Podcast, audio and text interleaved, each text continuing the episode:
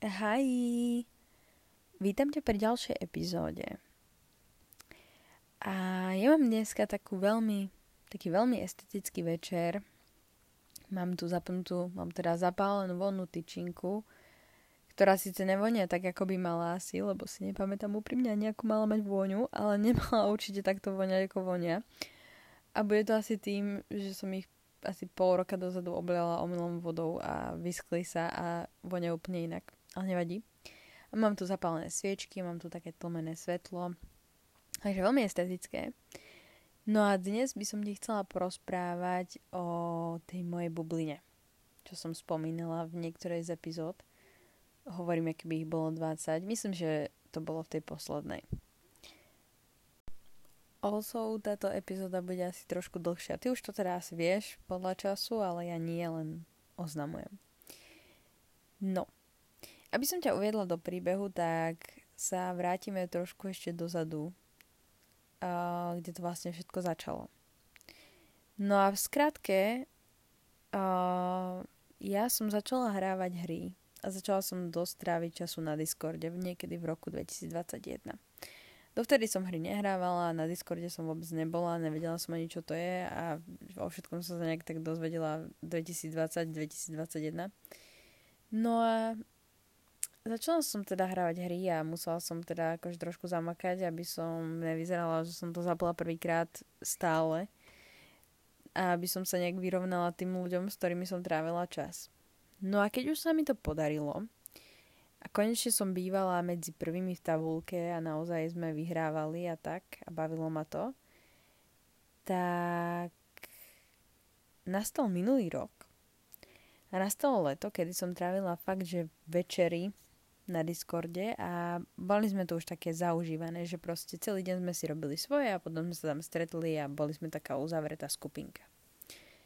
No a jeden večer nám jeden človek vypadol a my sme mali zhrať jednu hororovku a nechceli sme úplne hrať, že traja a potrebovali sme štvrtého.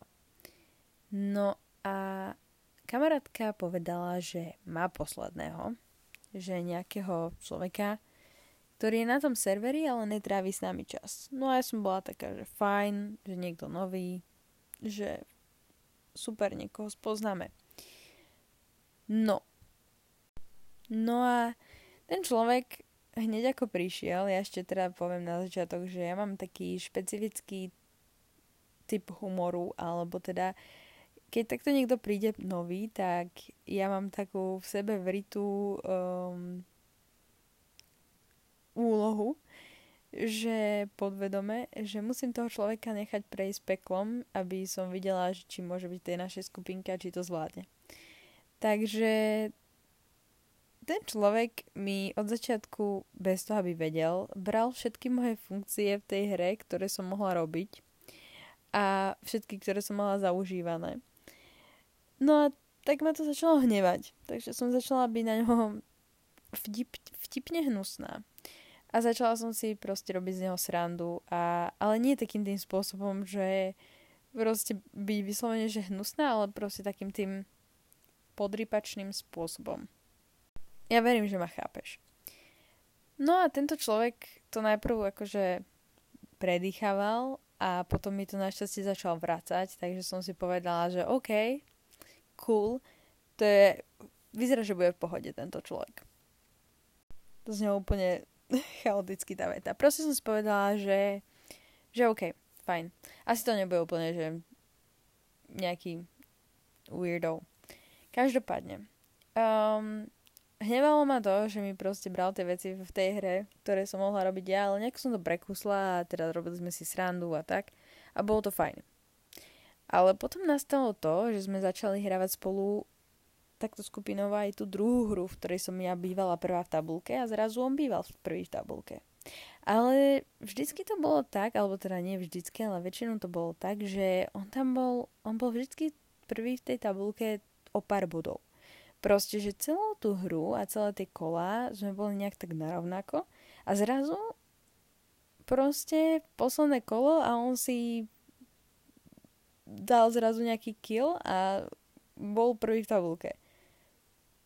No a teraz spätne, keď sme pozerali tie klipy, tak som bola úplne, že a boli sme úplne šokovaní, že ak sme hnusní na sebe boli, lebo ono to z tých vtipkov a zo všetkého prešlo na úplnú toxicitu a ani sme si to neuvedomovali. A fakt sme boli akože hnusní. A fakt nám to občas akože kamaráti aj hovorili, že proste, že vy, vy sa úplne nenávidíte, že vy si to uvedomujete, ale my sme to tak vôbec nebrali.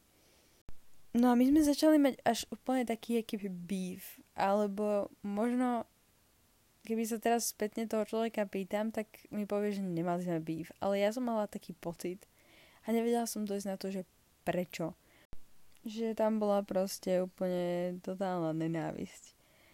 No a ja som vlastne začala v tom období, ako toto vlastne trvalo. A to trvalo strašne dlho. To trvalo, že čo ja viem, dva mesiace, možno skoro tri mesiace to trvalo. No a ja som vlastne začala po nejakých tých dvoch a pol, dvoch a pol, dva a pol mesiaca počúvať a pozerávať proste iné videá, než som pozerala dovtedy. A natrafila som vlastne na The Wizard List a ona v jednom videu vlastne hovorila, že že nemáme sa obklopovať vlastne iba ľuďmi, ktorí zhľadajú iba k nám ako role models, ale máme vlastne mať okolo seba ľudí, ktorý, ktorým môžeme zhľadať aj my, ako kamarátov. A ja som bola z toho veľmi akože taká, že confused, lebo ja som vždycky brala, že role models majú byť, ja neviem, starší ľudia v našom živote, alebo naši rodičia, alebo proste nejakí ľudia, ktorí niečo, že dokázali nejaké celebrity a takéto veci. Akože nemyslím celebrity také, ale chápeme sa. No. Tak som na tým tak akože rozmýšľala a potom som si spomenula na situácie, kedy vlastne tak ako som už spomínala, že ľudia okolo mňa mi hovorili, že wow, že tebe sa dejú také veci proste v živote, že začne o tom nahrávať podcast alebo videa a tak. A vždycky proste došlo na to, že tí ľudia boli takí, že ty kokos, že tebe sa deje toľko vecí, že ja by som chcel byť ty, alebo ja by som chcela byť ty, alebo ja by som sa chcela malovať, vedieť, vedieť malovať tak ako ty, alebo ja by som chcela mať také vlasy ako ty. A vždy to bolo tak, že ja som mala okolo seba ľudí, ktorí chceli byť ako ja. Keď to takto akože povieme všeobecne. A už to dávalo zmysel, lebo ja som sa tým pádom nemala kam hýbať, lebo ja som takto ku nikomu nezhľadala. Ja som nemala okolo seba ľudí, ktorí, ktorým by som ja takto proste zhľadala a ku ktorým alebo na ktorých by som sa ja pozerala, že ty kokos, že wow, že ona je tak neviem čo, alebo on je tak neviem čo, že aj ja chcem byť taká. Proste ja som takto zhľadala iba ku starším ľuďom, alebo proste fakt, že k ľuďom, ktorí boli nejak verejne známi, alebo potom som nejak nezhľadala ku nikomu. No a tento nový človek na Discorde proste ma začal štvať s tým, lebo to bolo niečo nové a som nevedela. A ten človek bol proste dobrý v hrách, bol dobrý v, vo svojom súkromnom živote, proste všelijaké možné iné záľuby mal, vo všetkom sa mu darilo a mal proste milión nápadov a mal chuť do života a mal proste chuť sa učiť nové veci. Ja som bola z toho úplne confused, že proste WTF, čo je toto? A tak sme začali mať spolu beef. A vlastne ani nešlo o to, že by sme mali medzi sebou beef, ja som mala, ja som mala beef vlastne sama so sebou. No a potom vlastne začali také moje myšlienkové pochody, že keď to dokáže on, prečo by som to nedokázala ja? Prečo ja proste sa viem zlepšovať naraz iba v jednej veci a robiť iba jednu vec poriadne a ostatné proste nejakým spôsobom odfláknuť alebo proste nevenovať sa ničomu inému. A prečo ten človek vie robiť ďalší milión vecí a všetko sa mu darí a, a proste a, a všetko toto. Takže som vlastne bola proste extrémne jealous. A musela som sa nejak v hlave akože nejakým spôsobom premeniť na nejakú normálnu funkčnú myšlienku.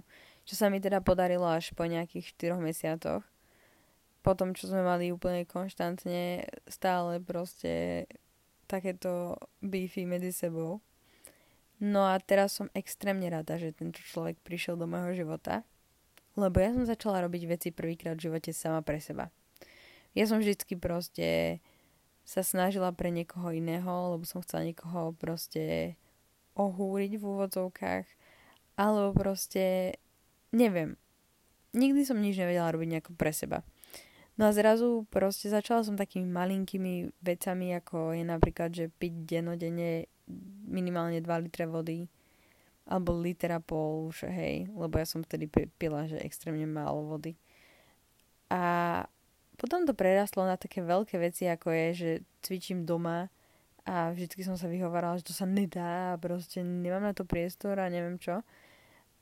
Na posilku mám moc veľa anxiety ale zrazu cvičím doma. Zrazu už to je dva mesiace a cvičím doma. Sice by to bolo možno 3 mesiace, keby som si nedávala také veľké pauzy, aké som mala, ale dobre, rátame 2 mesiace.